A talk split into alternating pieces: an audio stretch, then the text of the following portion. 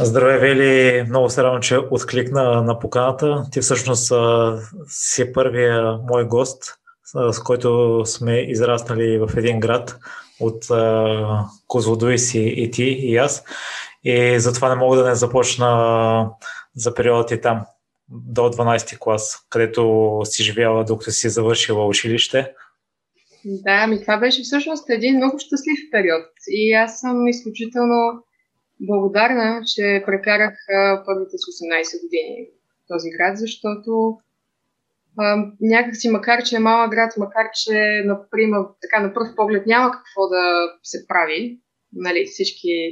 И ти си израснал там, помниш тази една улица с много кафенета и горе-долу нищо друго.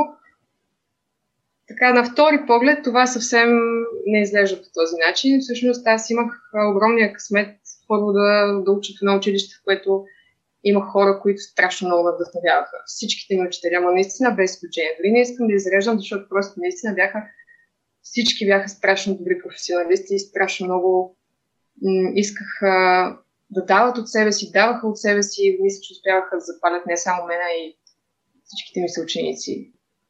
Имах много добри преподаватели, съм много благодарна на абсолютно всеки един от тях. Там всъщност завърших а, хуманитарна паралелка и наистина хората, които ми помогнаха по този път да, да, да, да обичам езика, словото и въобще хуманитарните науки, а, те по някакъв начин ми помогнаха и да тръгна по пътя на журналистиката и въобще на творчеството. Да, съм много-много щастлива, че имах среща точно с тях. Аз а, пазя изключително топли и ценни спомени от всички, всички свои преподаватели там. И до ден днешен, като се видим, това са едни много-много мили срещи. И някакси поддържаме връзка с някои от тях дори във Фейсбук и така нататък. И е безценно това. От друга страна ОДК. ОДК пък беше моето място в този град, буквално. А, защото там намерих най-верния кръг от приятели. А, там намерих... А, и не само, разбира се, тук сега да не, да не се обиди най-добрата ми приятелка от класа, с която и до ден днешен а, така сме си в най-най-топли отношения. Много е ценно това, да имаш... Аз си мисля, че един такъв, една такава среда, която е по-затворена, нали, по-малкия град, по-ограничена на пръв поглед, всъщност е много благодатна за това човек да създаде едни много трайни, много а, безценни отношения, защото ние с тези хора и до ден днешен продължаваме да вървим през така, животите си един по друг а, с най-добрите ми приятели от детството и от ученическите години. Та всъщност в ОДК там намерих един много широк кръг от хора, с които А, обичахме общи неща, вярвахме в общи неща, създавахме общи неща, а, театър, школа, психология, младежко самоуправление. Какво ли не беше, то просто да, няма школа, през която поне да не съм минала да видя как е рисуване и какво ли не. А, там пък бяха другите професионалисти, които също така, наши учители и приятели най-вече, с които, защото наистина там всички бяхме равни, с които създавахме безценни неща заедно. Да, малко ми се треперва даже гласа, като говоря за тогава, защото наистина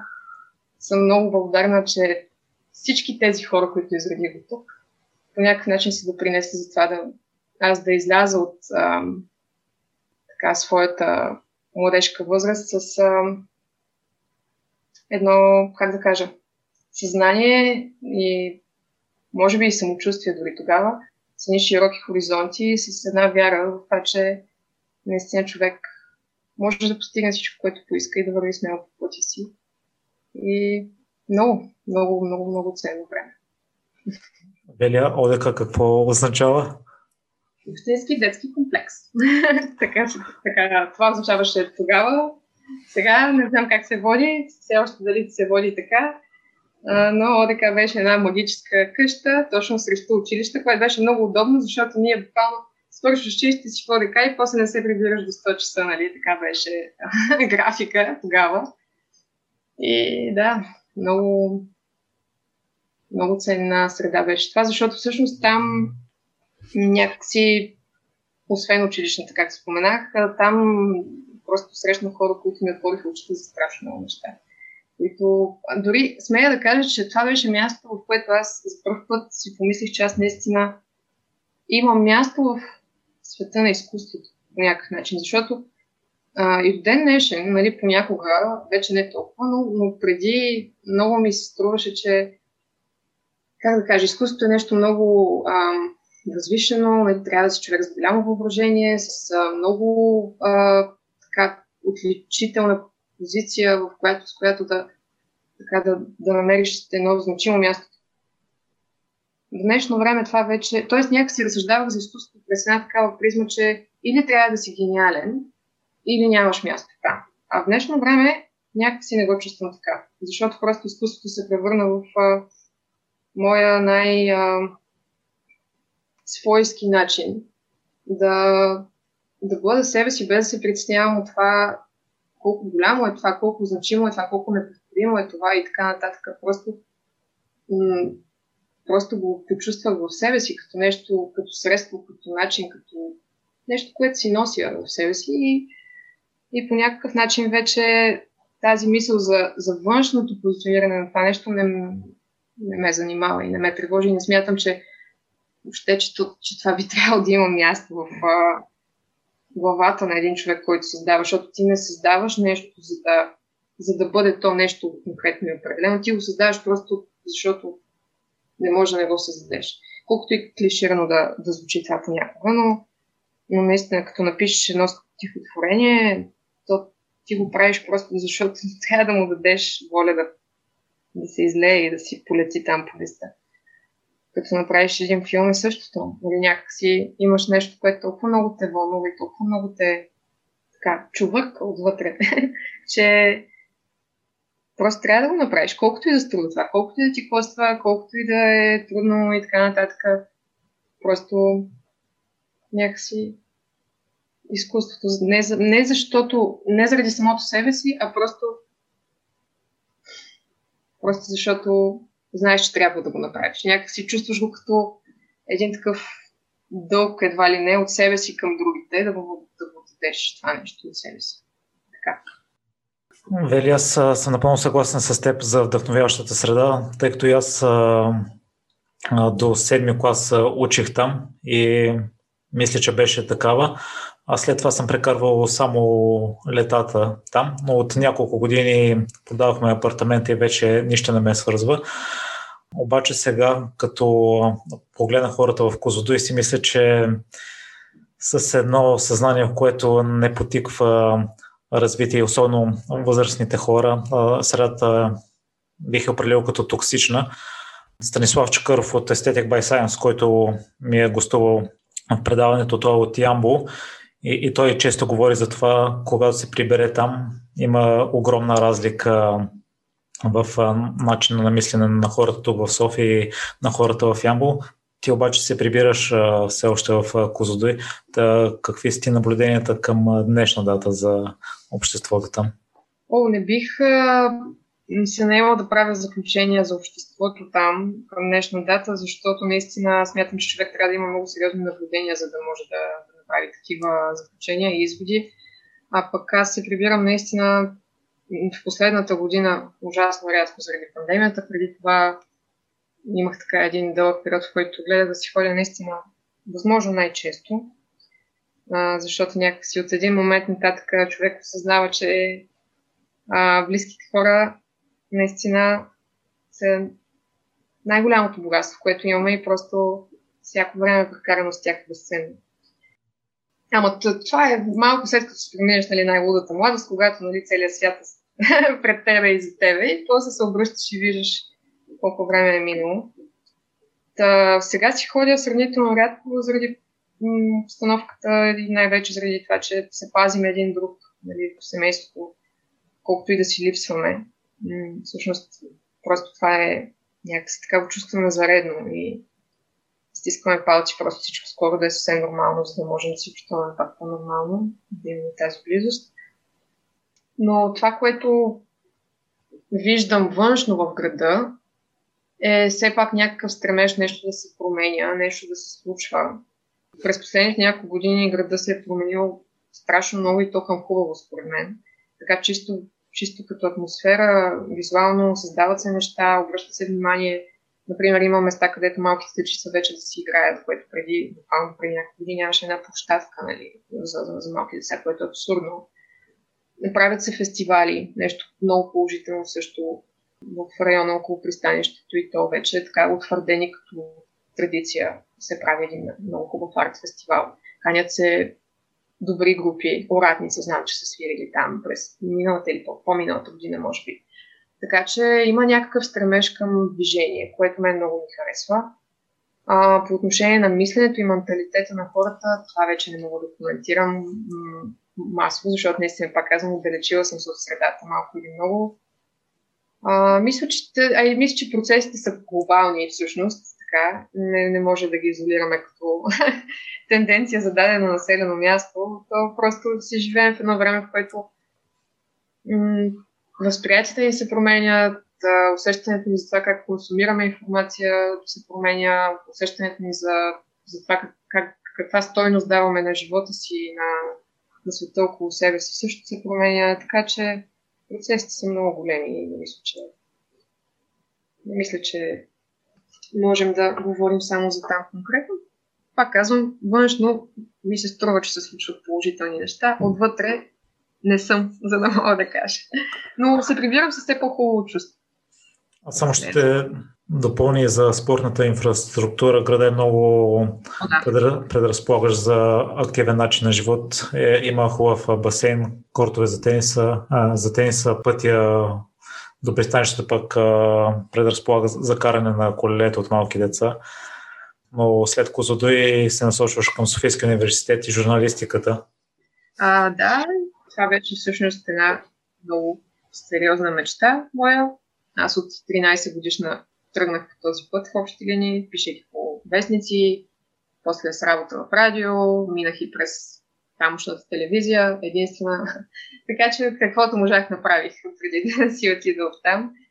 И да, журналистика в Софийския университет, след това още от първи път започнах стаж в първо в Б Т В, там прекарах една година и, и няколко месеца, много хубаво и много ценно време също, с много добри професионалисти, които ме научиха на много неща. И след това си започнах вече работа като репортер в Б Н Т две тогава. Б Н Т две, което се сформираше, раждаше. Ново начало, нов екип. Беше много хубаво време. Продължих работата си там много години а, в различни формати. От, така, от по-тесните към по-широките и накрая до киното. Просто с времето се започна да се търсят все по-широки форми за изразяване, защото просто новинарството е голям наркотик, буквално. Това е нещо, което те държи в а, така една много бодра форма на ума и духа ежедневно, защото абсолютно всеки един ден не знаеш какво ще ти донесе и не знаеш как ще се развие деня, какво ще се вкуснеш и така нататък. А, но и съответно това много те изтощава. Това е един много непрестанен маратон, в който просто ти ултрамаратон буквално. И за ума, и за духа. И за тялото също, защото спиш ако можеш и ядеш ако можеш. Особено когато работиш пък и в по-ранни формати, като сутрешния блок, където финиширах аз, така да се каже. Така че беше нещо, което просто ми даде много и надявам се, че аз съм дала много, защото наистина винаги влагах много от себе си във всичко, което правех.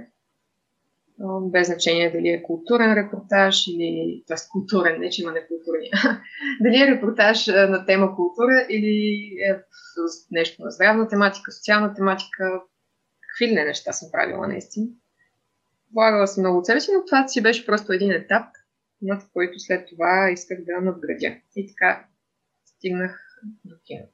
Тоест, не ги съпоставям сега, да ми прозвучи така... пренебрежително отношение или нещо подобно, не искам да кажа това.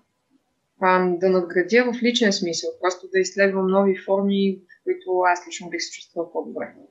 И така, открих кино, всъщност. И то го открих пак благодарение на телевизията, всъщност, защото аз, м- бидейки репортер там, аз просто се занимавах и си изследвах всички отделни компоненти на това да, да направиш един добър репортаж. И започвам да снимам, започвам да си монтирам.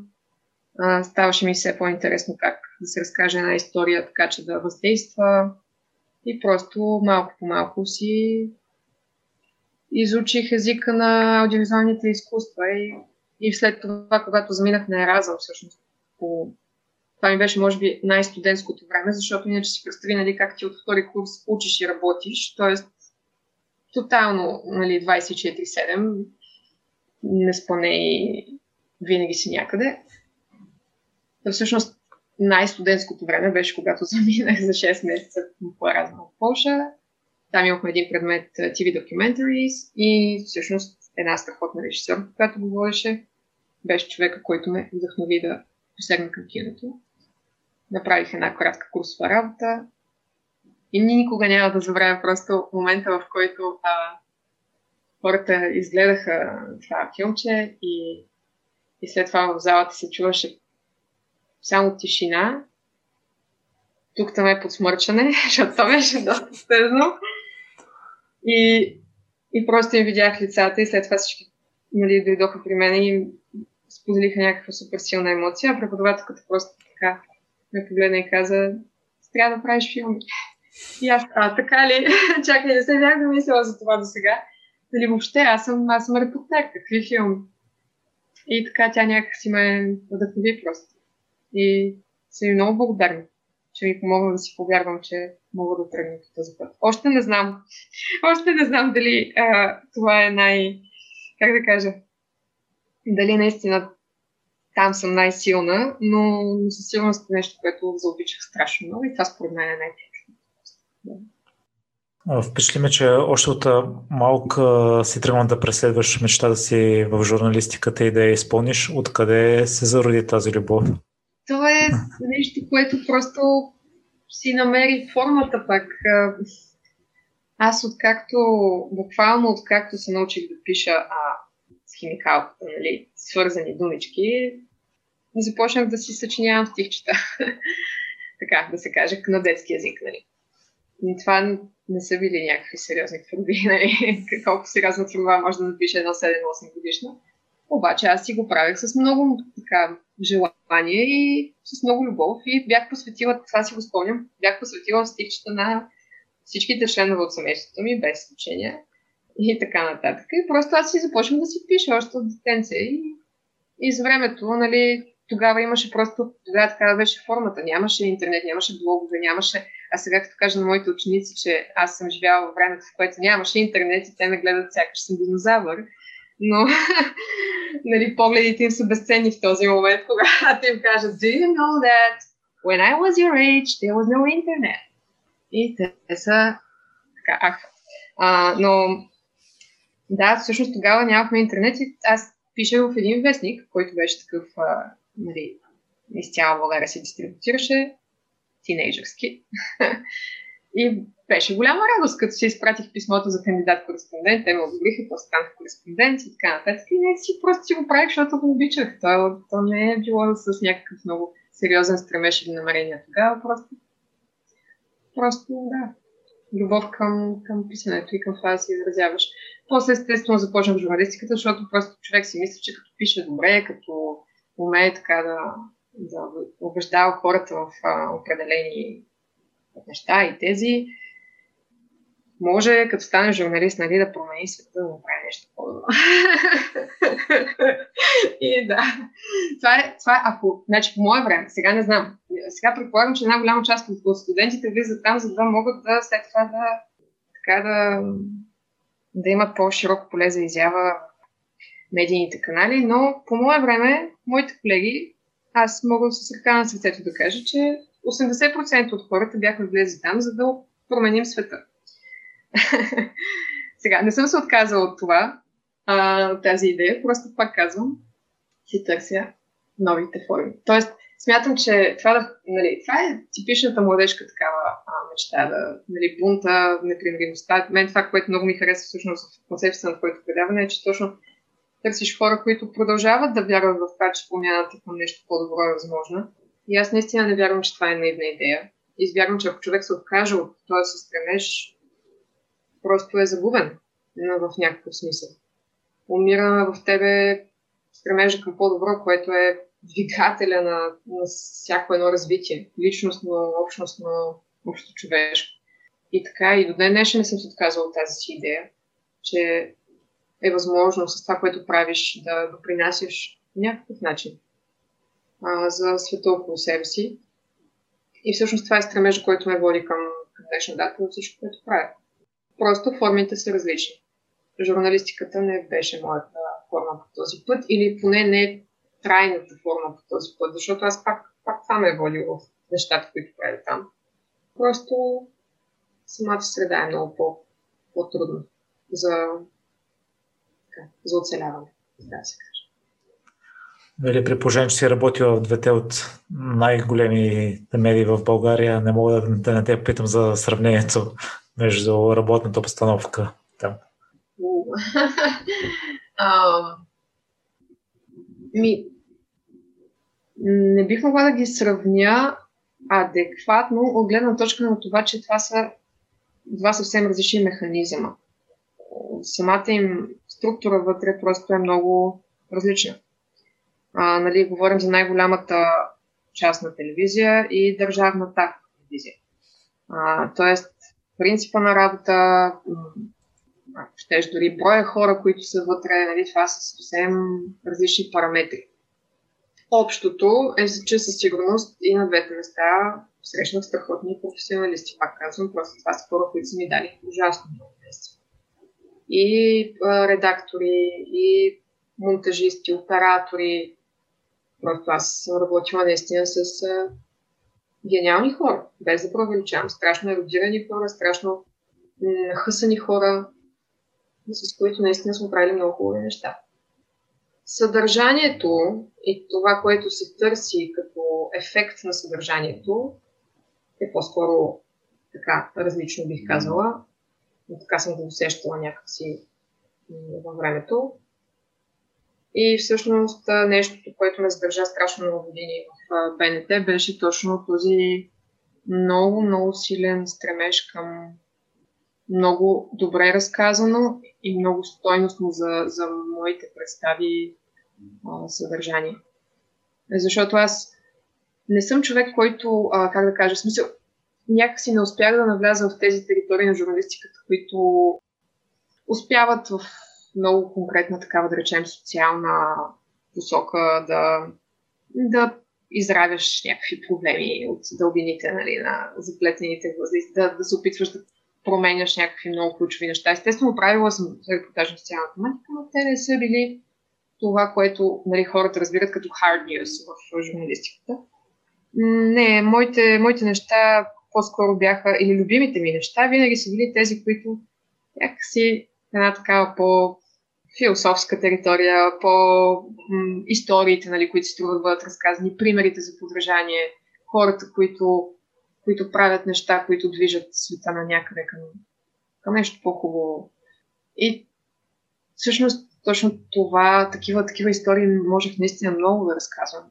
И в двете телевизии, в Б Н Т, просто винаги съм имала много така спокойствие, че, че хората много ме разбират, когато си говорим на този език. И, и това беше нещо, което много ме държеше ме там много дълго време. Аз си знаех, че няма как, примерно, да свършиш там и да отида в друга телевизия. Нали? Това беше невъзможно просто. Има, има неща, на които там се държи, и слава Богу.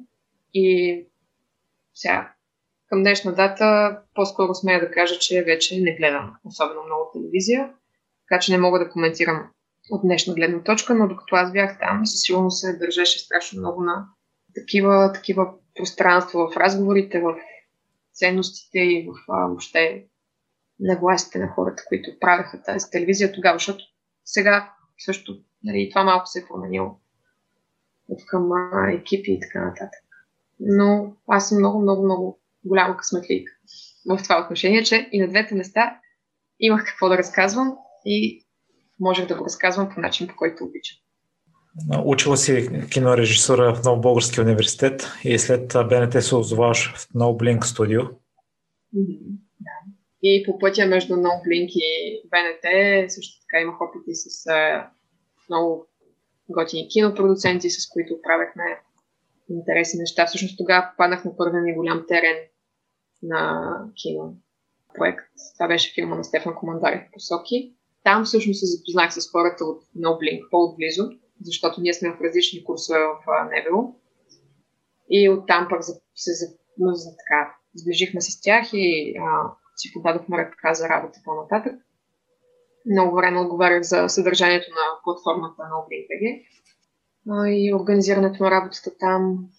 И, и така, та, всъщност да, от, а, беше плавничко. Не, не е било, нали, до вчера си журналист, от днес вече си wannabe режисьор. Беше много, много постепенно и в същото време малко стресово, нали, когато приключих реално работата си в телевизия. Ми беше много трудно да го приема това нещо. Някакси, дори накрая вече работех само за едно предаване, но, но то си беше така... Нали, моето вътрешно спокойствие, че някъде там аз продължавам да правя и това, защото просто го обичам и не искам да го изоставям. Обаче така се развиха нещата, че някакси вече накрая не можеш всички дни под една мишница и се разделихме с телевизията и, и беше много трудно. Много ми беше. Да, да приема, че аз вече не съм в Б Н Т. Как така? Как е възможно? И си страдах малко, не малко, но да. А, просто човек трябва да е... Отв... Значи това е нещо, което продължавам да учи ден днешен, че ако искаш нещо да се промени, трябва нещо да се промени. Не, не може иначе, нали? Колкото и аксиоматично да звучи това. И всъщност а, с No Blink пък а, започнахме работа заедно по моя първи кинопроект. Освен, че работихме по платформата заедно. А, и в следващите ни идеи също, нали, те пак се впуснаха така като подкрепа и помощ. Така че останахме си, макар че вече така не, не работим много активно заедно, си останахме един кръг от хора, които знам, че мога да разчитам на тях и те знаят, че могат да разчитат на мен за всяка една хубава идея за напред. За първият ти филм "Коловози на времето" мен ме очуди, че е имал периоди, в които не си била сигурна в себе си, а всички около теб а, са вярвали. В кой момент и ти започна да си вярваш, Бели? Ха, а, аз все още не съм много сигурна до каква степен си вярвам, защото а, това да направиш един филм е един много дълъг процес, който минава през няколко много ключови стъпки и ти на всяка една от тях се съмняваш, поне аз. Просто всеки път. Значи имах предподготовката и после на първия снимачен ден и а, сега по време на монтажа. Това пък монтажа е просто една одисея за мене и до ден днешен се боря с него, но ще го преборя. Вече съм, смея да кажа, на финалната права. Имам всичко необходимо, най-накрая имам и техниката, на която да, да монтирам спокойно, което е много важно. И а, всъщност мисля, че все пак в момента, в който осъзнах, че това цялото нещо е реално, беше първия снимачен ден, в който ти се озоваваш изведнъж на терен с едни шестнайсет човека бяхме тогава. В Търново, нали, хората си правят първия снимачен ден в една стая, по възможност вкъщи, с пет-шест души около себе си и така. Аз заведох шестнайсет души в Търново, т.е. не аз. Ние, защото имах и хора, които ми помагат, помагаха много организационно в този процес. Марти, Марти Машина. Така, една моя много, много ценна колежка от екипа. И всъщност а, някакси това беше магия, да ти да видиш всички тези хора, които са там. И сега изведнъж трябва да почнем да снимаме. А, естествено, нали, в този момент паниката е голяма. Всичко, което може да се обърква, се обърква. А, поради което аз написах след това цяла една рубрика в сайта на No Blink, как се прави, нали, как да направиш късометражен филм, в който повечето съвети бяха какво да не правиш, защото наистина вярвам, че това са неща, които хората рано или късно ще открият, по-добре аз да ги спестя предварително, ако е възможно. И си беше голям опит. Аз, това беше всъщност нашия процес на Коловози на времето, беше от седем снимашни дни, разточени във времето заради а, спецификата на сценария, който има сезонност, има промяна в главния герой, визуална голяма и така нататък. Тоест минава време, години, периоди. И всъщност това си бяха едни седем малки филма. Седем дни, седем филма. Аз след всеки един снимачен ден просто се чувствах, все едно сме заснели нов филм. Оператора ми, на който и до ден днешен дължа голямо извинение за цялото това нещо. Той все пак продължава да снима с мен, което е най-големият комплимент, който може да ми направи. Просто той, той как го издържа цялото това нещо, защото операторската работа е адски, адски трудна. Тя е, нали, освен психологическия момент, който има за всички нас, при тях има и много физически, физическа натовареност, нали, заради тежката техника, заради всичко, което понася чисто физически натовареност. И не само, просто при нас организацията беше много сложна, много тежка, заради влаковете, гарите, движението, пътуването, всичко. И всъщност аз без него и, и първият ми асистент, просто Симона и Младен, се казват те, Младен Минев и Симона Гилдиева, просто без тях нямаше да мога да изнеса цялата тази тежест по никакъв начин. Киното е най- колективното от всички, въз... от всички възможни изкуства и най-тежкото. Това е една машина. И аз всеки път, когато се изправя пред, пред снимачен процес, си казвам, добре, сега, защо, защо ми трябваше, нали, да се захващам с такива неща, защото просто организационно е толкова сложно. Но особено когато го правиш, нали, с ограничени средства и някакси това създава много трудности само по себе си. Обаче просто благодарение на много, много готините хора, с които го правим, на многото желание, което има всеки от нас, на това, че вярваме в нещо заедно, а, просто наистина има едно голямо парче магия, което някакси споява нещата всеки път и, и се случва. Но иначе голямото кино, защото аз до сега съм правила голям филм, голямото кино е... така много голяма задача, която човек трябва наистина да има един много солиден екип преди всичко за себе си, за да може да си помисли изобщо за голям проект. И се надявам много да ми се случи в близките, знам, четири-пет години. Надявам се. Искрено ти го пожелавам, Вели. Споделяш, че основната идея в Коловози на времето е какво не бива да изпускаме в вечното бързане. Аз изгледах и вторият ти филм «Щастие на стоп», два негови варианта, и останах, че мотива и там е същия, идеята също е засегната и там, като може би там се засяга на това да ценим хората и отново да сме в настоящето. Ти изпитвал ли си подобни моменти или някой твой близък, че да го залагаш в творчеството ти до момента? Ами, това е една от най-вечните възможни теми за времето и за това да, да живеем пълноценно всъщност. Как протича времето? Това е един много относителен въпрос всъщност, защото а, в зависимост от това как, а, как живееш, то протича по различен начин. И аз съм човек, който много, е много обърнат към, към емоциите, към чувствата, към тези такива така, психо, психосетивни а, пространства на, на човешкото ни съществуване и всъщност просто това е посоката, в която съм себе си, в която имам какво да кажа. Нали, не бих могла да направя филм за изкуствен интелект, защото не знам почти нищо повече от средностатистическия човек на тема изкуствен интелект, примерно. А, просто това си е моята материя, защото наистина имам такава емоционалност. И, и всъщност със сигурност смятам, че така, в един определен момент човек стига до онази точка от живота си, в която осъзнава, че във вечното бързане пропуска много и някакси си заслужава да живеем по-осъзнато. И че нищо не е вечно, в крайна сметка. Всеки стига по свой начин до момента, в който се сблъсква с тази тъжна страна на нещата, че никой не е вечен и никой няма да е тук завинаги. Така че просто някакси колкото по-рано си дадем сметка. Ама наистина да си дадем. А, имаше едно представление в а, Народния театър, в което се казваше, нали, много се обсъждаше темата на преходността на нещата и едната героиня там пита: ти кога разбра, че наистина, наистина сме смъртни? И другия човек казва: аз го знам това. Не, не, не, кога го разбрах? Нали, има разлика между това да го знаеш и това да го разбереш. И за много неща в живота е така, много неща знаем.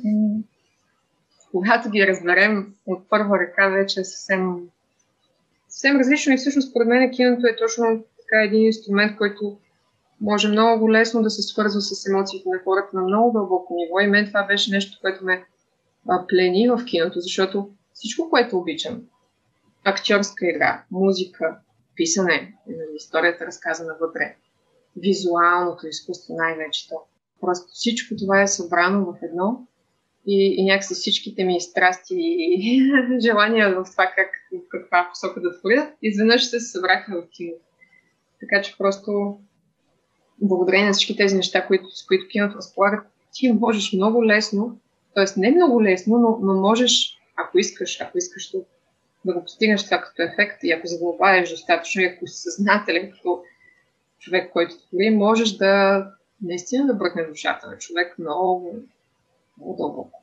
И това ми се иска да, да направя с тези филми. Особено с а, големия, нали, втория филм "Щастие на стоп", той е един много бърз проект. Нали, първия го правих четири години, втория го направихме за три седмици, което буквално от писането на сценария до монтажа накрая, което беше не маратона, беше просто не ултрамаратон. Не знам дали има нещо повече от ултрамаратон, но да, беше много трудно. Много трудно, много мъчение пак за всички. Пак, пак трябва да се извинявам, съжалявам.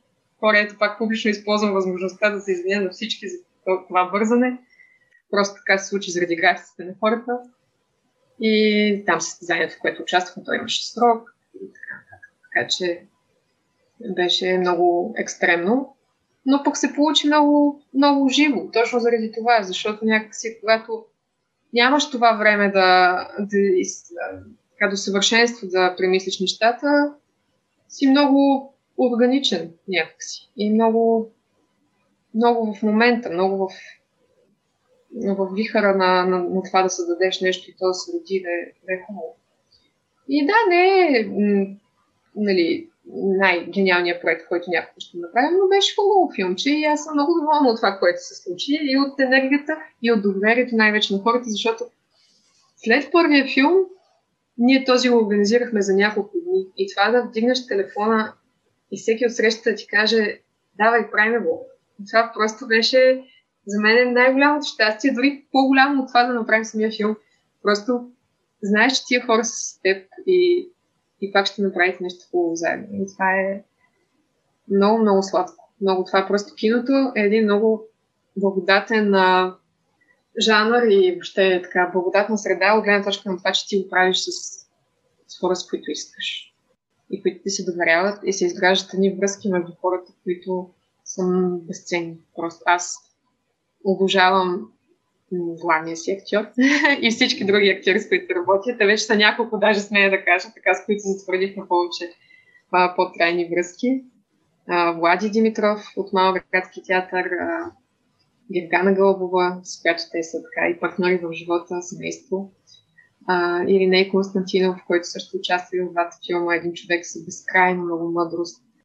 И всички други актьори, които работиха и в първия филм. Розалия Абгарян, страхотната талантлива млада актриса, а, Иван Бърнев, безкрайен професионалист също, който, от който научих страшно много.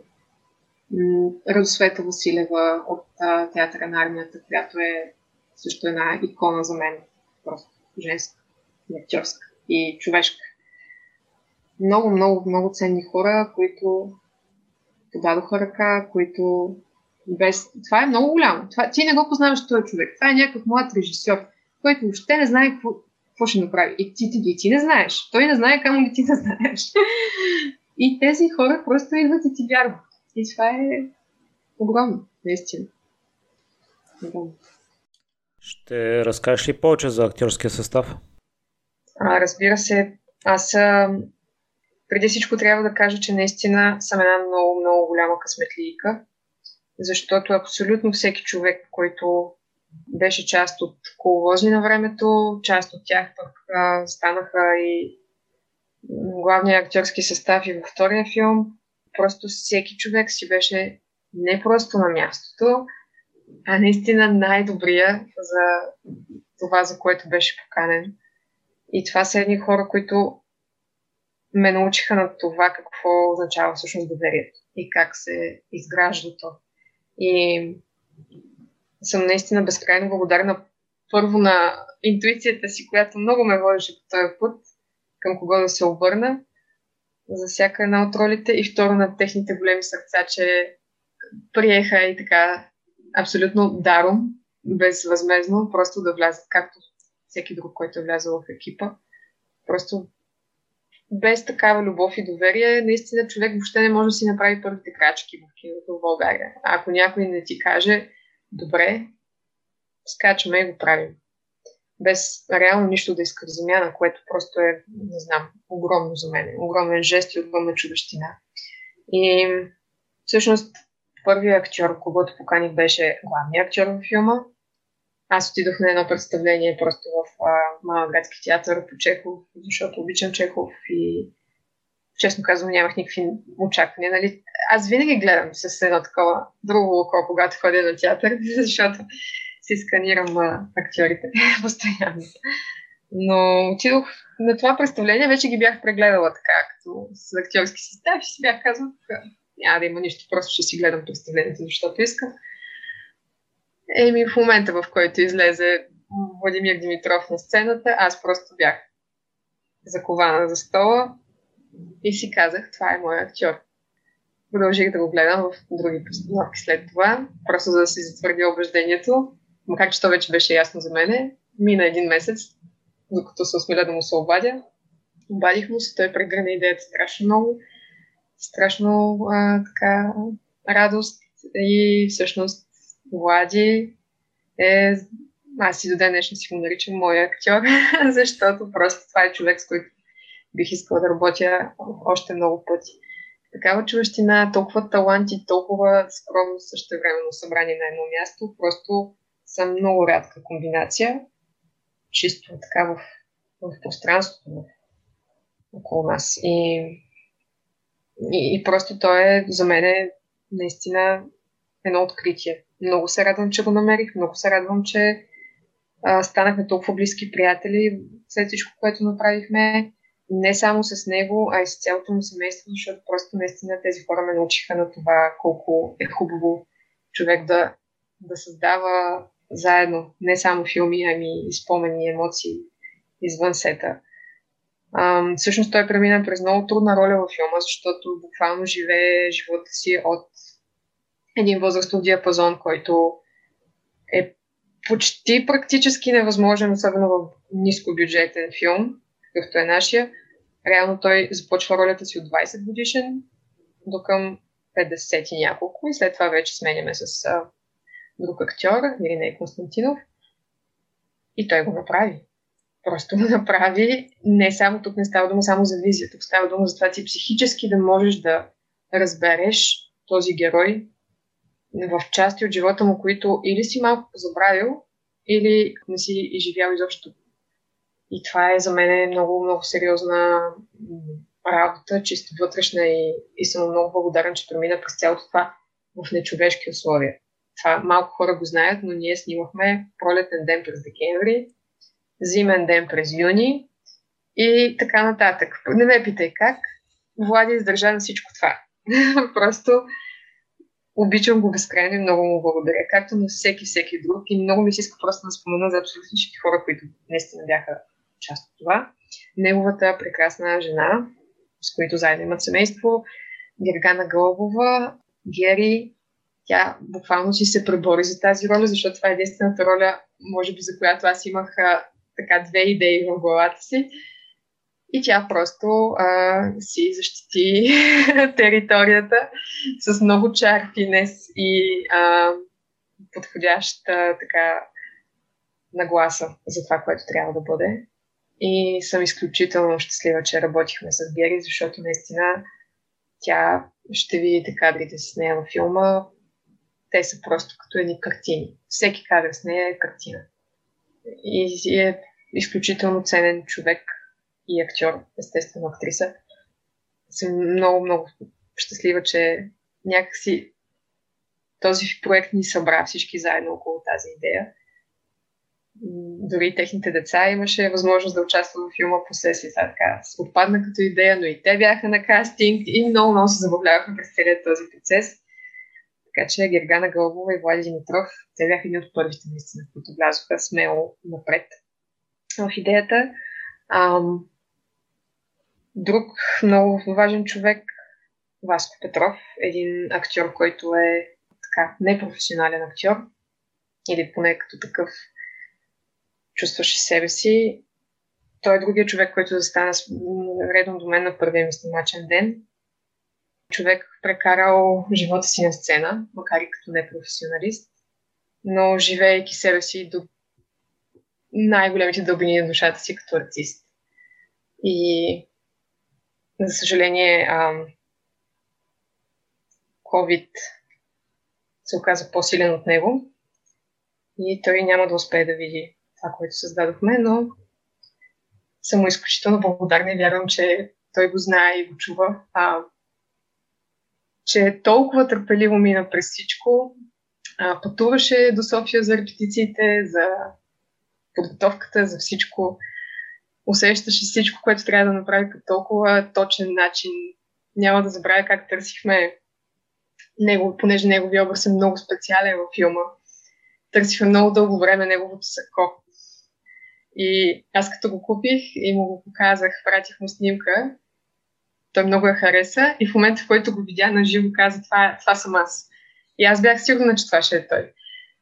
А, така че наистина той, той ме научи на, нещо, на много-много важни неща през целия процес, защото по различен начин се работи с хора, които а, имат професионална подготовка, по различен начин с хора, които а, нямат такава, или са свикнали по друг начин да просто да, да осмислят нещата. Но, а пък аз като един режисьор, който те първа започва, нали, тотално си признавам, че имах някакви представи, които просто станаха на пух и прах. Но той ме научи точно на това, че към всеки човек трябва да подхождаш с разбиране и различно. Да не си мислиш, че имаш правила, да не си мислиш, че имаш формули, че си много оригинален или верен в това, което искаш да направиш, а просто да чуваш човека от среща, да видиш къде е неговата сила и там да работиш. И това е един от най-най-ценните уроци, които съм научила през целия филм. А,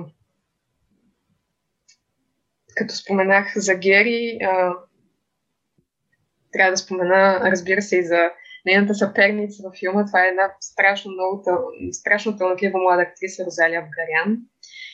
Разказвам ви ги всички тези имена, защото това, това са хора, това не са просто имена и ми се иска наистина хората да знаят, че там някъде има ни талантливи актьори, талантливи професионалисти и да потърсят може би нещо за тях, просто да, да видят какво правят хората, които не се показват твърде често по така, телевизионните екрани или в кино, големи кинопродукции, защото всеки от тях върви по своя път и някакси си струва да си отваряме очите и ушите за тях и да, да ги ценим. Та Розалия Абгарян е всъщност една страшно талантлива млада актриса. Аз я наричам българската Моника Белучи. Сигурна съм, че ето сега много хора ще гугълнат за Розалия Абгарян. Тя много ми се кара, като я наричам така, казва глупости, нали?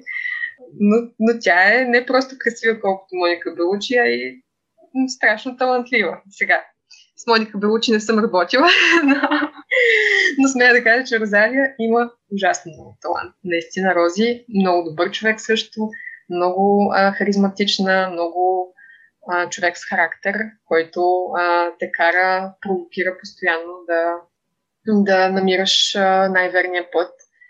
И страхотни идеи намери и тя самата за ролята си. Заради Розалия във филма имаме птичка. Значи това не е просто един филм във влак, не е просто един филм, който минава през възрастови, а, през така времеви периоди големи, ами имаме птичка във влак. Само който е снимал животни, знае какво означава това. Така че Рози просто е един страхотен човек и наистина диамант за мен в, в филма. Редом до нея във влака влизат и Иван Бърнев, когато аз безкрайно много харесвам и уважавам като актьор, един от наистина любимите ми български актьори. За мен беше просто чест наистина, че този човек ми повярва и скочи много а, смело с нас. Неговият образ е страшно интересен, страшно метафоричен, изключително точен просто до най-малкия детайл в него. Наистина с него успяхме да изградим една много-много специална роля. И много се радвам, че, както и с всеки друг, между другото, всеки...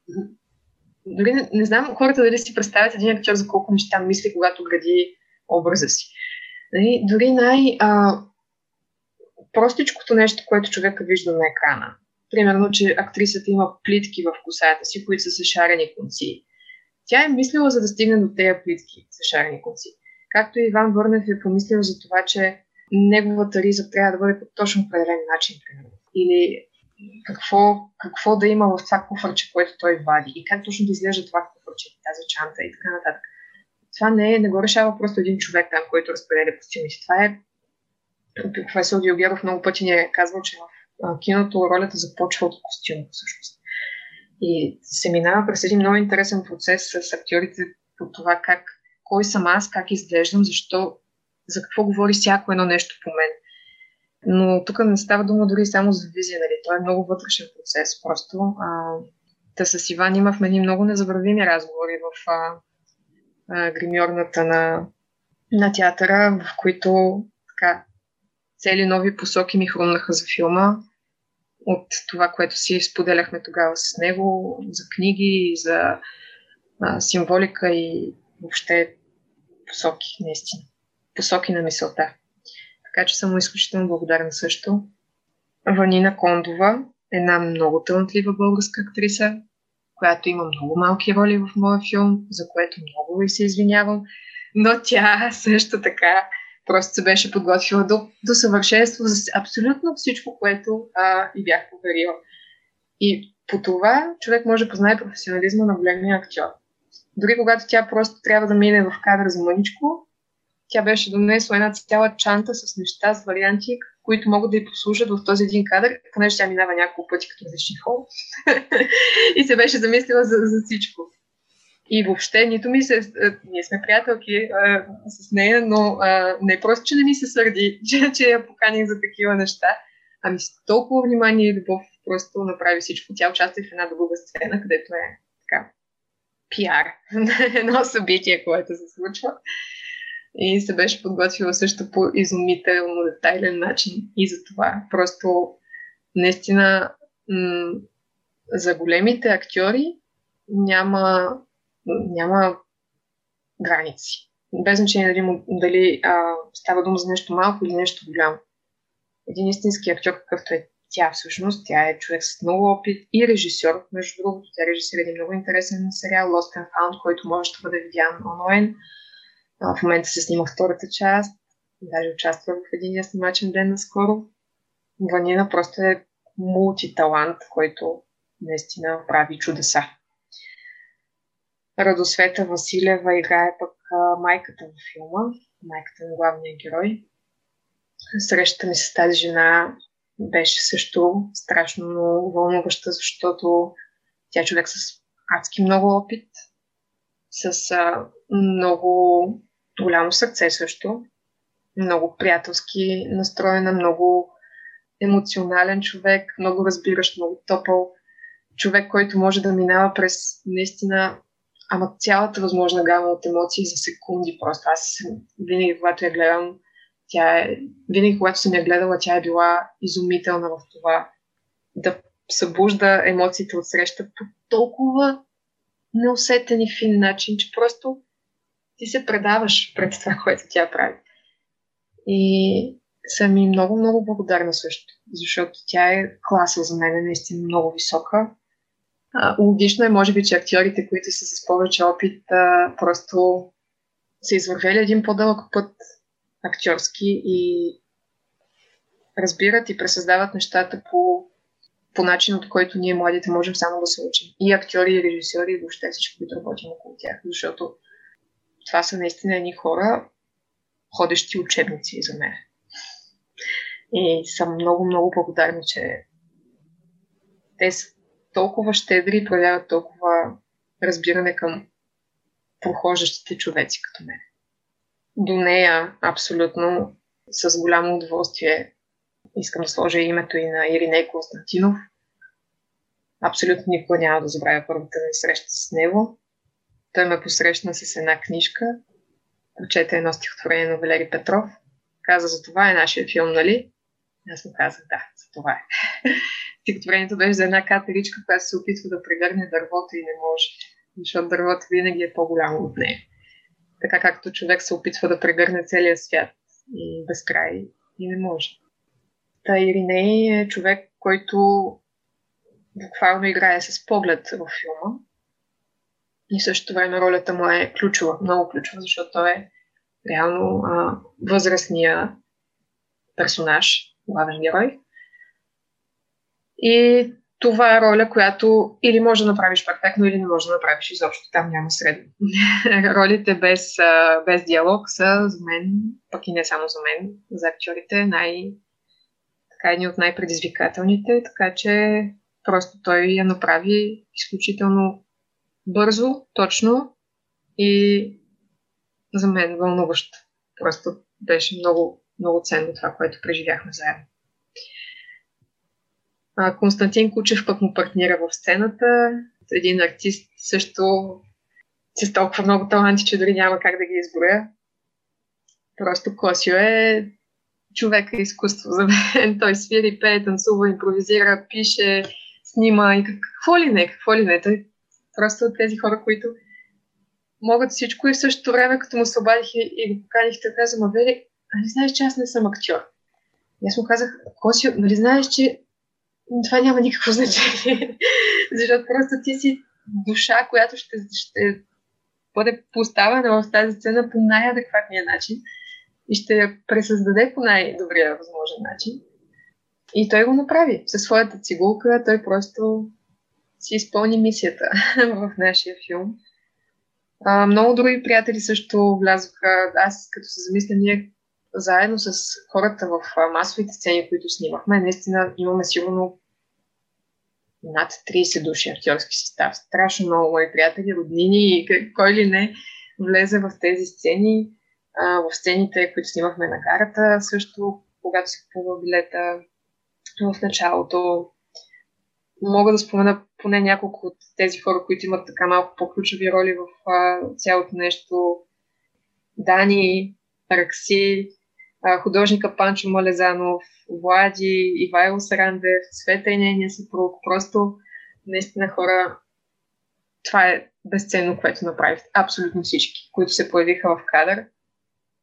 Актьори, непрофесионалисти или изцяло натурщици, както ги наричаме на езика на киното, хората, които нямат нищо общо с, с киноизкуството, просто застават в естествената си роля на екран а, или влизат в роля, но без да имат а, професионален, или, професионален или непрофесионален кино опит, актьорски опит. Просто наистина всички те бяха брилянтни.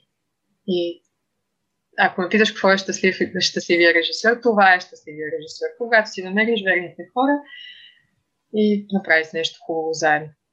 И всички от екипа ми, аз а, споменах и за тях просто а, моя Моят оператор, точка, Младен Минев. Младен, знам, че и други хора снимат с теб, но а, така, нещата са ясни. Просто а, аз дори не мога да си представя как бих творила с друг човек зад камерата. Наистина, той е изключително талантлив. Млад човек, който вярвам, че те първо ще се чува за, за него. То вече се чува, а, но още повече ще се чува. Също така всички, които бяха в организационната част от, от екипа No Blink, много хора от No Blink, които се включиха, включваха в толкова разкъсаната и снимачна програма заради сезоните. Сценографът ми, Мария Койчева, сцен... ми, как звучи, Мариче, извинявай, сценографът на филма Мария Койчева. Няма, тук няма моя всъщност, освен Младен. Шегувам. Няма, няма, филм, няма един филм на, няма мое и твое, всичко е, всичко е общо. Това, което създадохме, беше наистина много голямо, много, много важно, заради това, което всички дадохме от себе си заедно. И като казвам заедно, а, освен творческия екип на филма, наистина зад тази цялата магия, която абсолютна магия, наистина не преувеличавам, там винаги има едни финални надписи, които хората е хубаво да прочитат. И защо е хубаво? Защото за всичките тези надписи, лога, стоят не просто луга, ами стоят едни хора и едни истории, които са се случили. И много ми се иска наистина да разкажа за това как толкова много хора ни помогнаха чисто реализационно, защото пак казвам, това е един много ниско бюджетен филм. Той в началото нямаше една стотинка пред себе си, буквално. Но когато започнахме да пращаме сценария по конкурси, стана така, че първо ни подадоха ръка а, Кинг осем и Неконформистката алтернатива, които ни а, наградиха с а, пълен набор от звукозаписни услуги и постпродукция на Black Bros Film Studio. Едни момчета, които просто геройски издържаха с нас през цялото време и бяха с нас на всеки един ден и сега тепърво ще правим постпродукцията с тях. Много приятна компания, много ценни хора. Наистина, благодаря ви, момчета, за всичко. След това пък от Американската фундация за България също а, наградиха сценария ни финансово а, с а, стипендия за реализиране на разходи по филма, което беше също много-много ключово, защото благодарение на това ние успяхме да си позволим цялата техника а, за филма. И тя също пък а, така беше направена с а, отстъпка специално за нас, за което също благодаря на хората, които ни я предоставиха. А, това са всъщност Transformers, ЕОД. Освен тях пък а, Хармоника е една страхотна компания, която много се грижи за така добрия живот на хората и повярва в идеята на филма. Те ни предоставиха храна за първия снимачен ден терен, който беше много тежък, пак казвам. Това са едни шестнайсет души, които отидохме в Търново на първия си снимачен ден. Просто пълна лудост. Там пък отседнахме в една наистина вълшебна къща, къщата на архитекта в Арбанаси, където ни приеха с отворени обятия абсолютно безвъзмездно също. И това беше абсолютна магия, защото във филма всъщност се разказва за главния герой, който е архитект. А ние отседнахме в една изключително стара къща, пълна с истории, атмосфера и дух, духа на времето. Стара, само като архитектура имам предвид, иначе всичко беше супер. А, но беше просто абсолютно чудо, че точно там се озовахме и тези хора ни подкрепиха. Слънчоглед, магазинът за художествени материали, които също финансово съдействаха за нашите нужди. Може би най-голямата помощ, която така чисто реализационно получихме от Б Д Ж и Национална компания Ж П инфраструктура. Тези хора просто направиха чудеса за нас във всеки един ден снимачен. Специалното отношение, логистиката, която организираха, всичките ни условия, които бяха а, изпълнени, пускаха ни абсолютно без, безвъзмезно също да се возим а, цял един екип седем пъти. Тоест седем дни, в които три от тях бяхме във влак, останалите на гари. Без абсолютно нищо да поискат от замяна, просто тези хора наистина направиха чудеса за нас.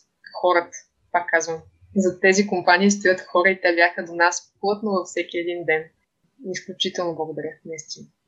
А, също така беше много интересно, например, в първия снимачен ден, когато подготвяхме, пак казвам, това беше най- най-големия от към организация ден. Може би ние занесохме, например, цяла една дизайнерска закачалка. Ма като ти казвам цяла една, това не е просто закачалка. Това е закачалка, която се гравира в бус. И ние, слава богу, имахме с какво да я закараме към Велико Търново. Та тази закачалка, която беше, която аз просто си харесах страшно много в едно студио, а, архитектурно, Дивли студио, тези хора ни съдействаха по подготовката тогава, понеже ние водехме разговори нали, с а, специалисти, за да може главният актьор така да навлезе малко в тематиката. И тези хора, аз просто като я видях тази закачалка, ми казах, а, извинявайте, това би ли могло да влезе също в употреба? И те естествено помогнаха. Така че дори е за такива, ам, дори за такива малки на пръв поглед жестове стои страшно много организация. И, и в крайна сметка доверие, защото това е един, да, предмет, но някой ти го дава и разчита, че ще го пазиш, а ти го караш към Търново и обратно. Така че много-много доверие в цялото това нещо, което ми се случи. Йордановия, пък ни подариха един часовник, който е във всичките а, ключови кадри във филма. Инес слиза от ръката на главния герой. Много а, така красива и м- качествена изработка. То се вижда и в кадър. А, от Слънце Луна пък си откраднахме едни маси, една маса и два стола. Сега, можеш да си представиш ситуацията, в която един режисьор върви по улиците и оглежда масите и столовете по заведенията. Защото на мен това ми се случи.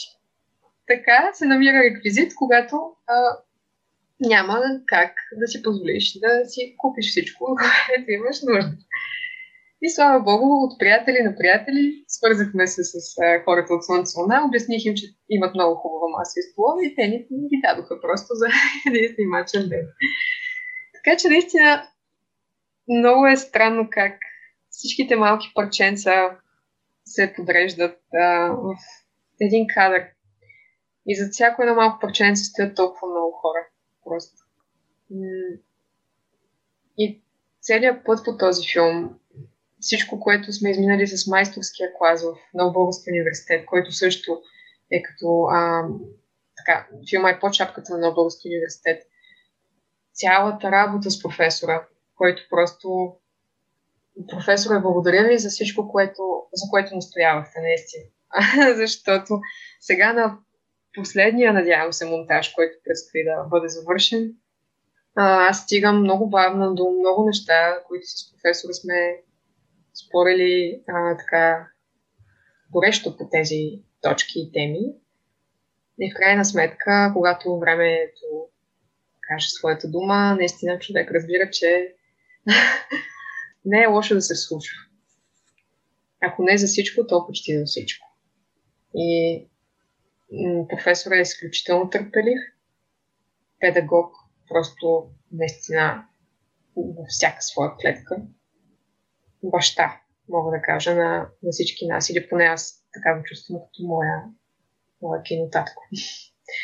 И много, много благодаря за търпението му и за това, че продължава да, да върви този път с мене и да, да се опитваме заедно да наистина да създадем нещо, което накрая ще бъде ясно, ще бъде добре направено, вярвам, че ще бъде такова и ще има своята стойност. Какво научих за управлението на хората? Първо, че доверието е много ключов момент и то се дава веднъж и се запазва, ако положи достатъчно усилия. Тоест, карт бланш е един път, оттам нататък.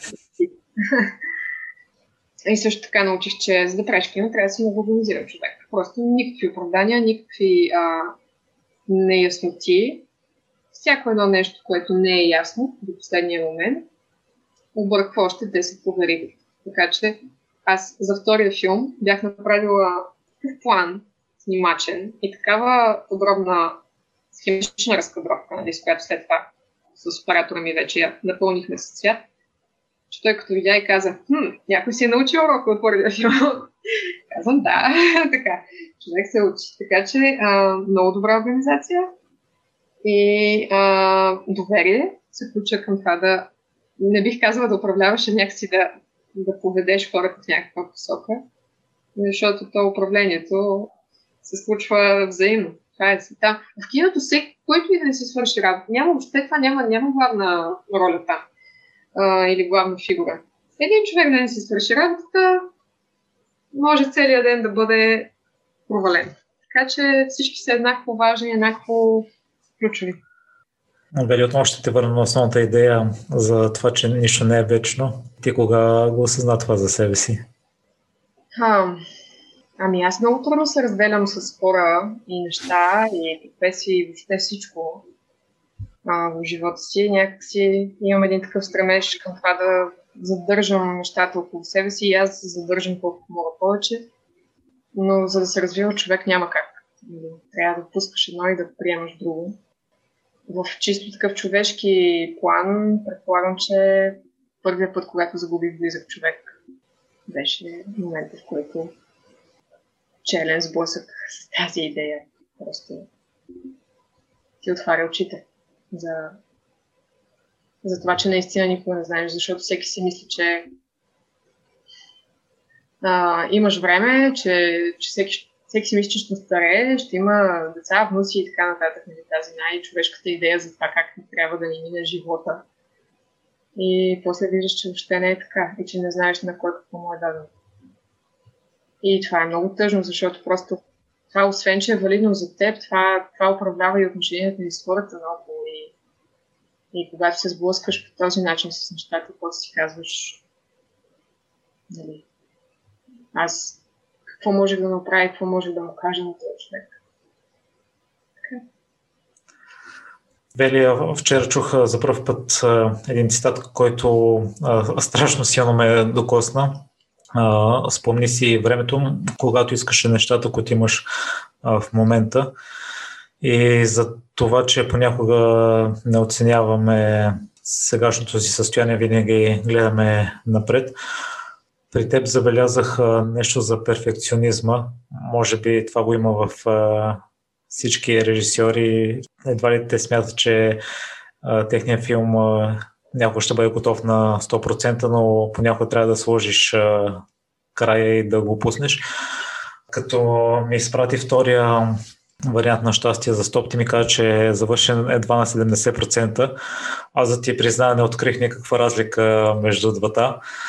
И се сетих за една статия на Иво Иванов, в която разказва за филма "Професия репортер" на Антониони, и той е, може би, в крайността, в която всеки детал има значение. Та във въпросната сцена Иво Иванов пише, че финалните седем минути са отнели единайсет дни за заснемането и за целия декор.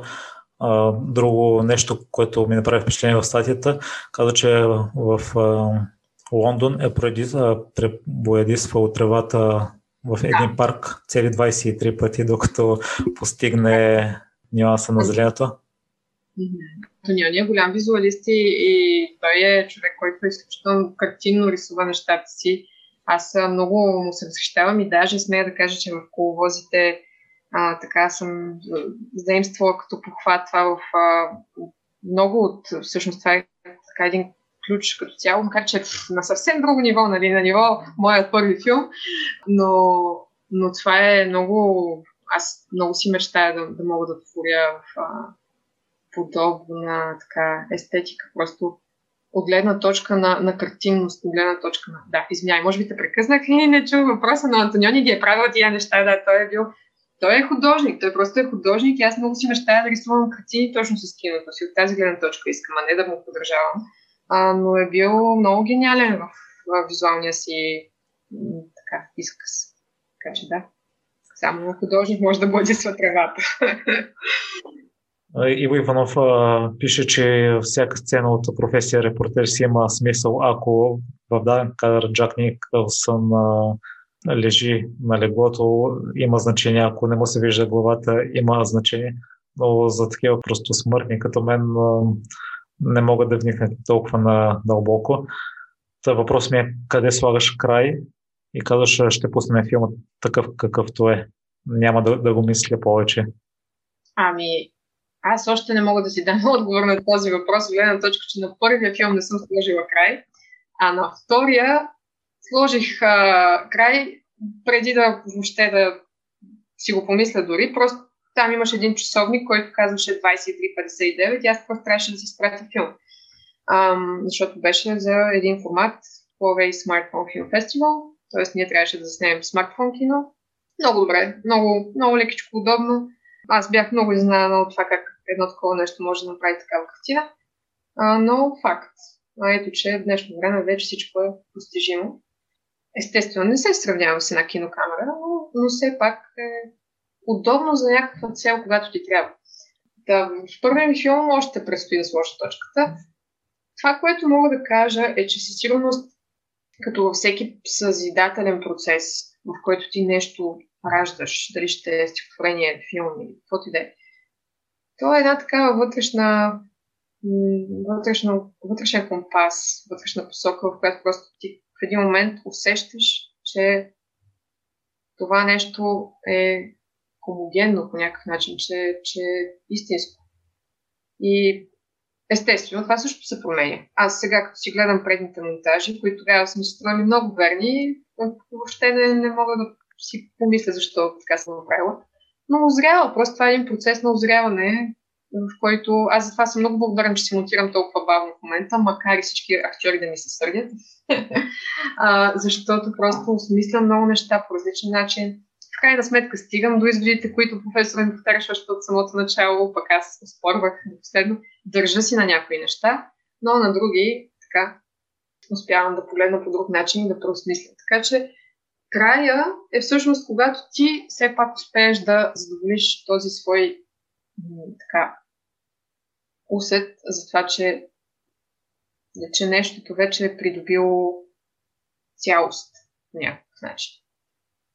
И надявам се скоро да се случи и това с... Аз в момента наистина монтирам ужасно бавно, ама до степен, че просто всеки кадър го осмислям в няколко варианта преди да, да му намеря вярното място. И чета, между другото, в момента чета на Айзенщайн Библията на монтажа в общи линии.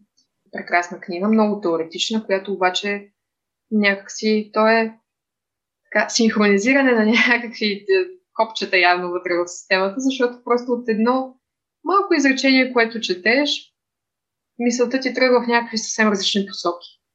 И е много... Това е то, то си магия, като всеки творчески процес по някакъв начин. Не знам. Не претендирам, че... Всъщност това е нещо, за което имам много дълго час за монтажа. И особено за киномонтажа, защото аз съм монтирала телевизия седем години. Нали. Не, не сама, естествено, с монтажисти, но такъв ми е опита. И сега да го надградя това нещо, да вляза в а, един съвсем нов код и език, за мен е много трудно. И е много сладко това, което каза, че не си видял разлика между първия и втория вариант на щастие на стоп. За мен има огромна разлика, макар че може да има и още по-огромна. И ще има, защото това също не е финалния вариант на щастие на стоп. Вярвам, че в един момент просто постигаш това вътрешно задоволство. И другото, естествено, най-често са някакви крайни срокове. Дали ще са фестивали, дали ще са конкурси, дали ще е нещо друго. Просто, каквото и да си говорим, ние, така, хората, които правим някакви свободни неща, ако няма един срок там някъде, който да, да отмерва времето, може наистина до безкрай да се протаква този перфекционизъм, но има много пословични такива примери в кино историята. Особено едно време, когато хората са снимали на лента, аз въобще не знам този перфекционизъм, колко много им е струвал. Сега поне една идея по-лесно, макар че пак всяка секунда е пари. Но тогава чисто физически е било много по-затруднено всичко. И да, така че не знам кога слагам точката, но ще се науча да я слагам, защото иначе четири години. Пък с това темпо аз, да, пълнометражно,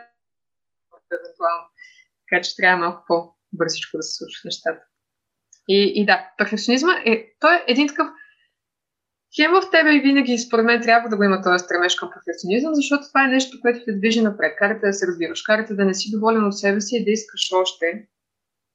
И по този начин те движи а, напред, като развитие. От друга страна, човек все пак трябва да може да бъде благодарен и съзнателен за нещата, които се случват и са окей.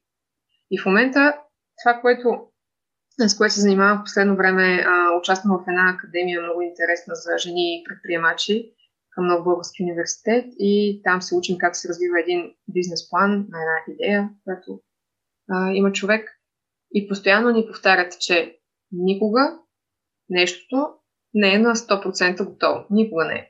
Просто в един момент го пускаш, то може да е на седемдесет или осемдесет процента свършено, ти го пускаш, то започва да работи, с времето започва да се усъвършенства и, и така нещата вървят. И всъщност, според мен, този перфекционизъм и в изкуството и всичко, което правим, доста често е някаква спирачка, защото наистина той е невъзможен.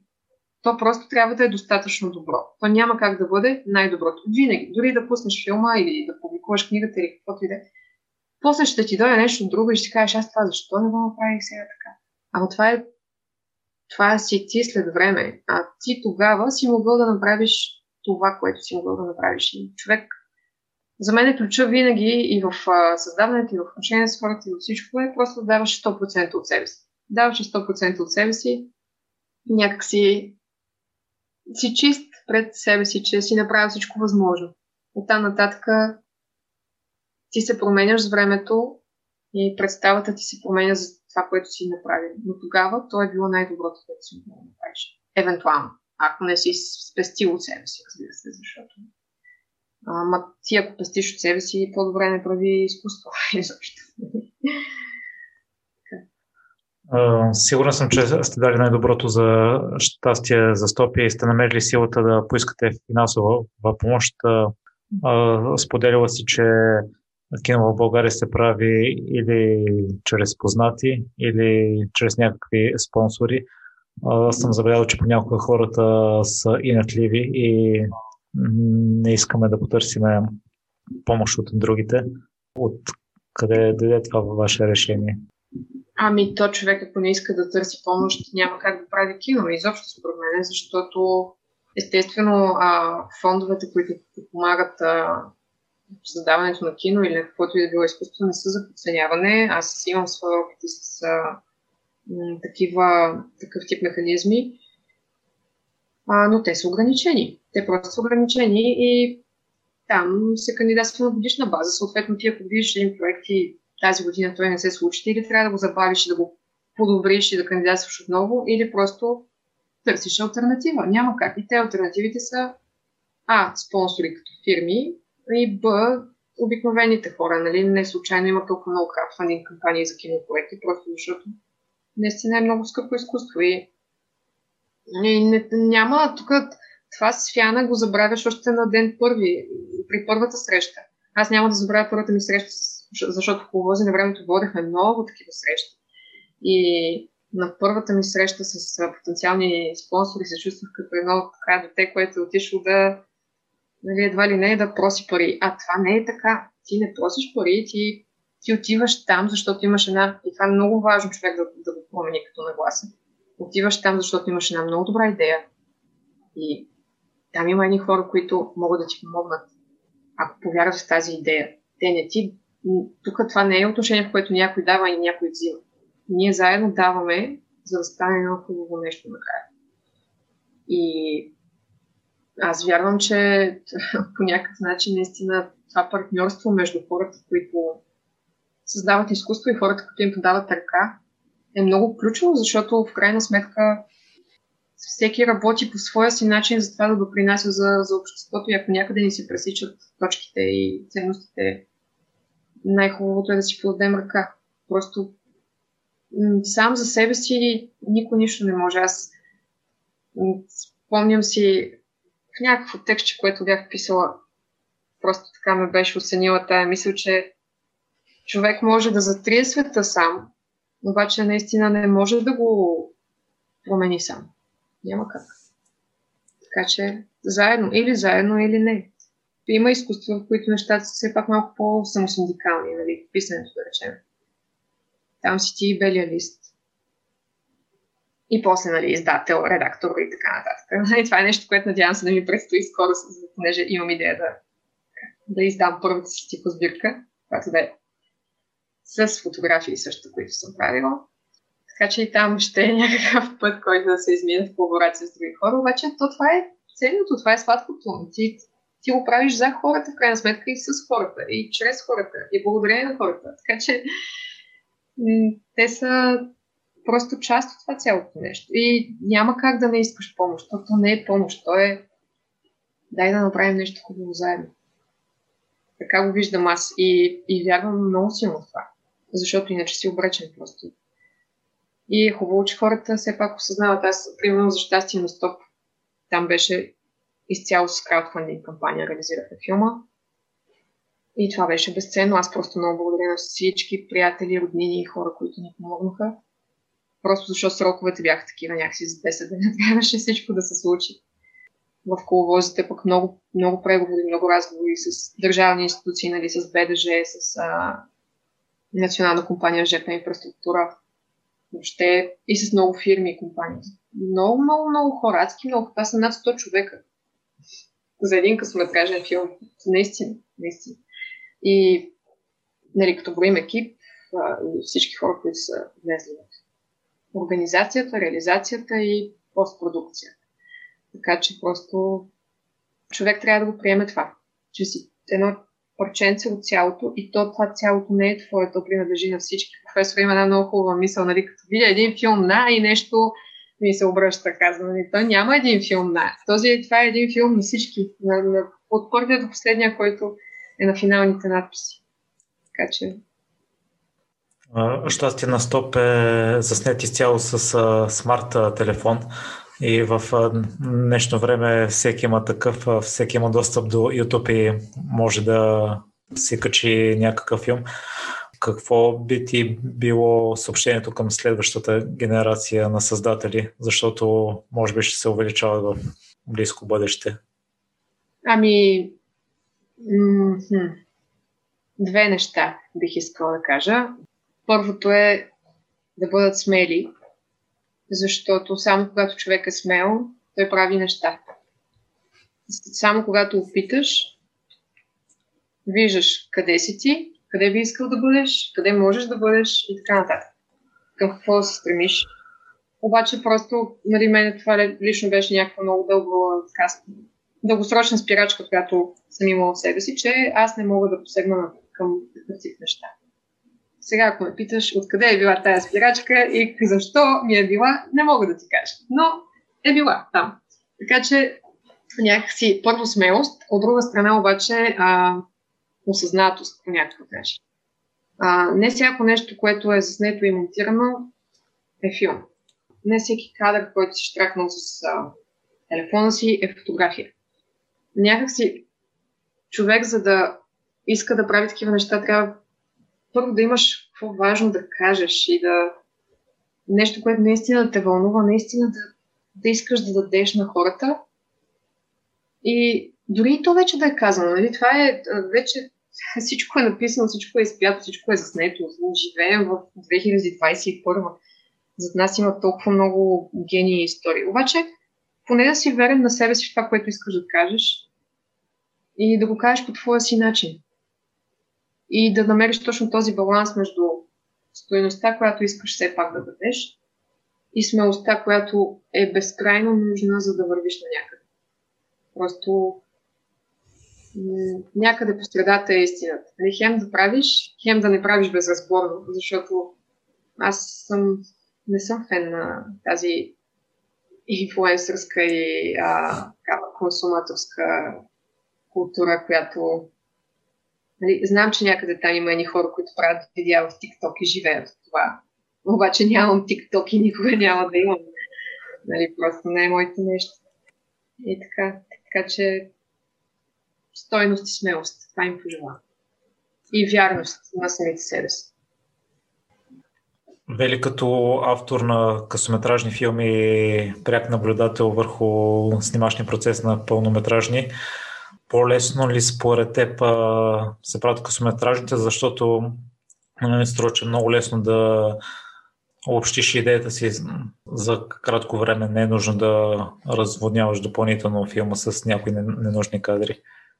Така, това е въпрос за две лица и две острията. Значи, да напишеш сценарий за късометражен филм е по-трудно, защото особено когато си млад режисьор, винаги искаш да кажеш всичко, което искаш да кажеш в петнадесет минути, ако може.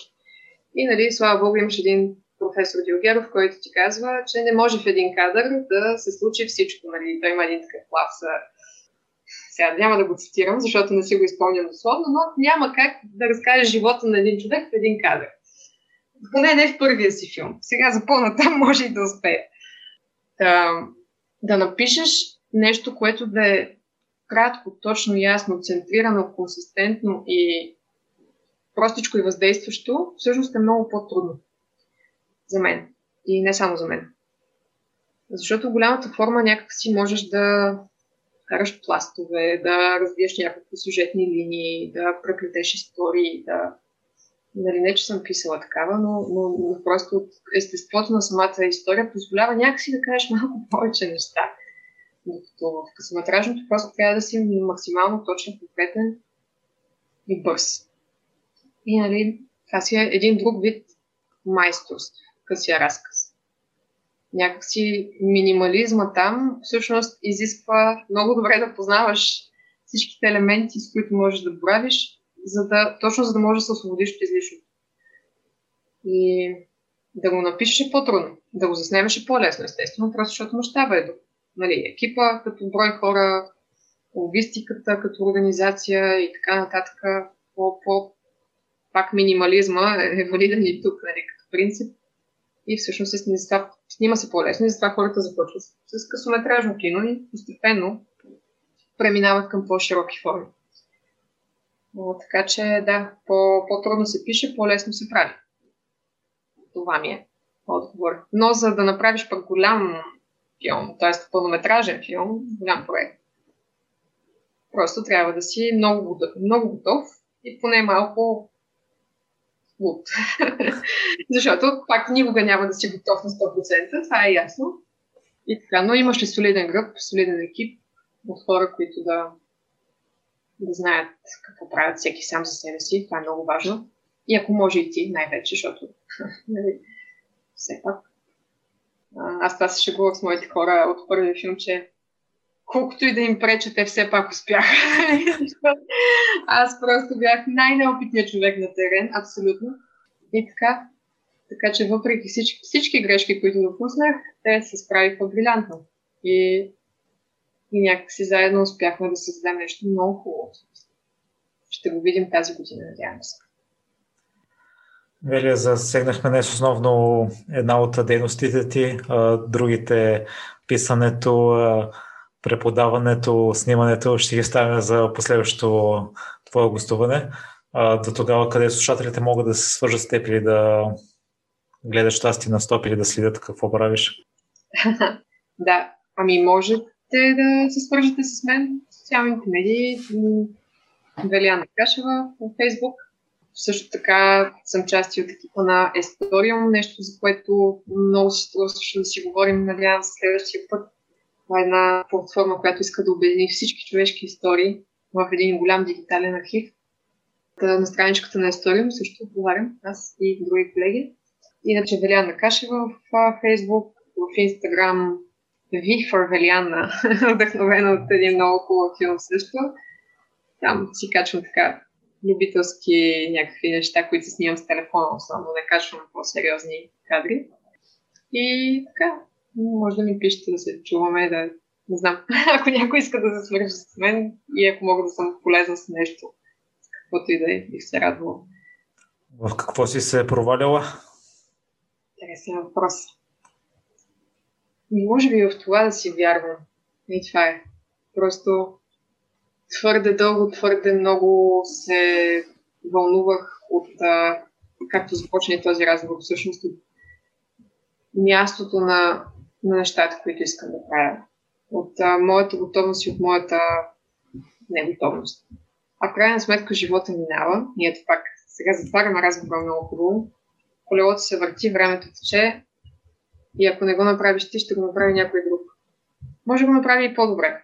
Ти пък може да направиш нещо друго. Да измислиш нещо ново. И всъщност, аз като един козирог винаги съм си мислила, че трябва да имаш една цел някъде там и да вървиш много консистентно към нея. И съм много благодарна на живота, че ме освободи от тази тежка мисъл.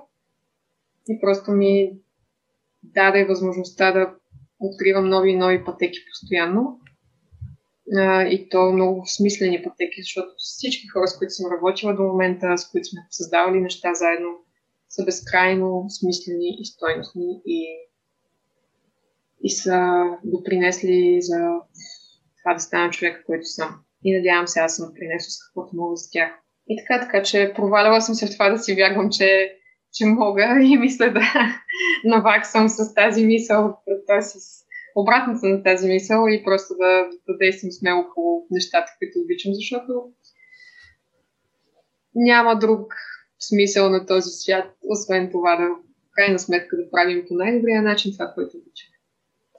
Научи ли се вече да си вярваш изцяло, защото не мога да си го обясня това за теб, тъй като през живота си си преминал през много различни препятствия и то се е успешно и тази увереност според мен трябва да ти се трупа автоматично, защото и сферите са различни, не си успяла само в едно нещо.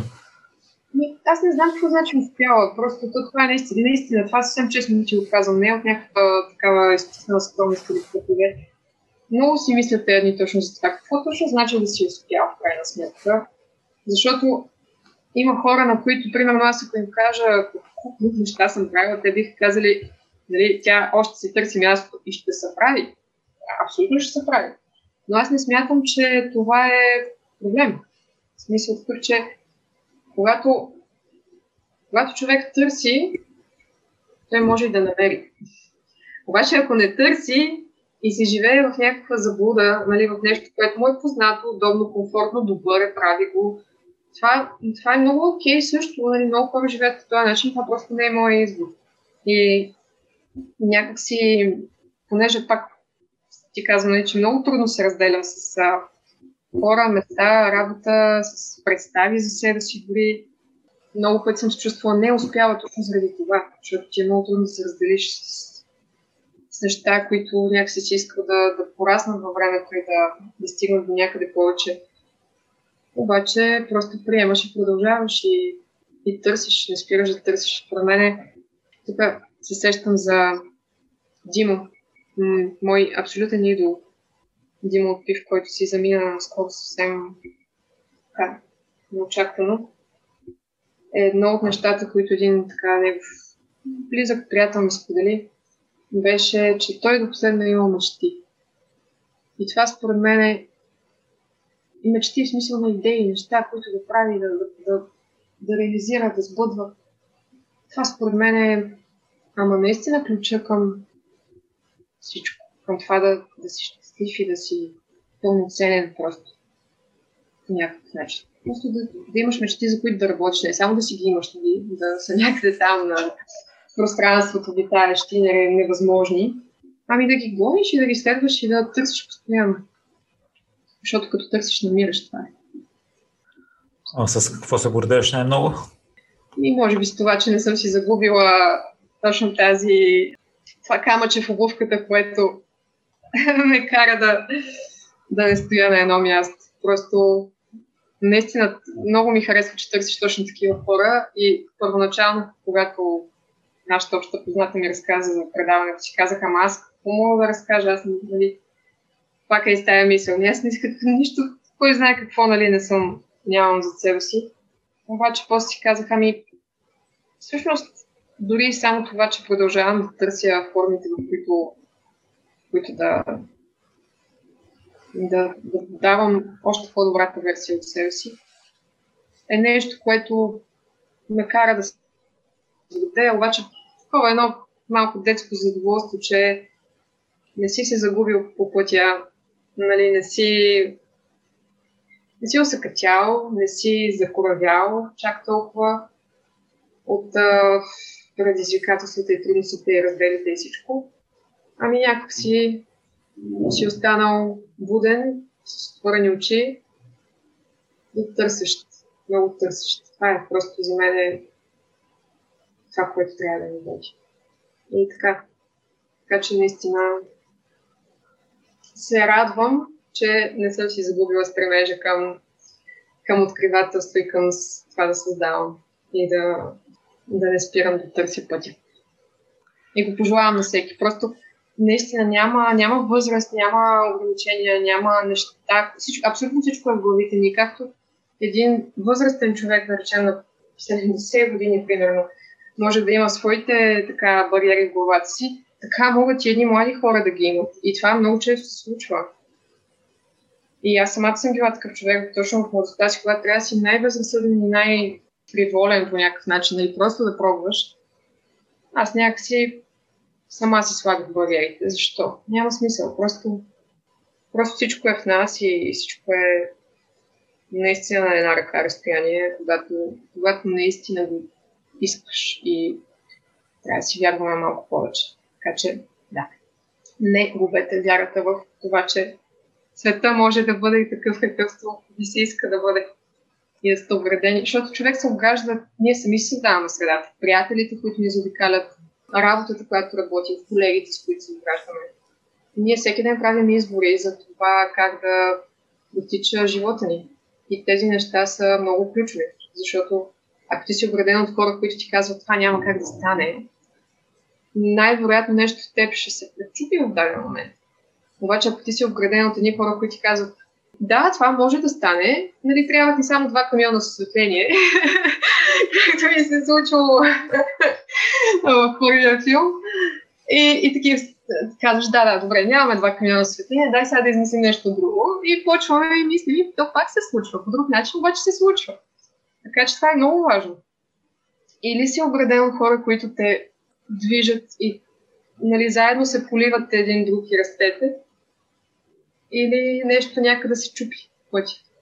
И просто аз лично наистина вярвам, защото не съм се чупила, което ме радва. Айде, стигам го. Спирам, че мога да стана много дълъг отговор на този въпрос.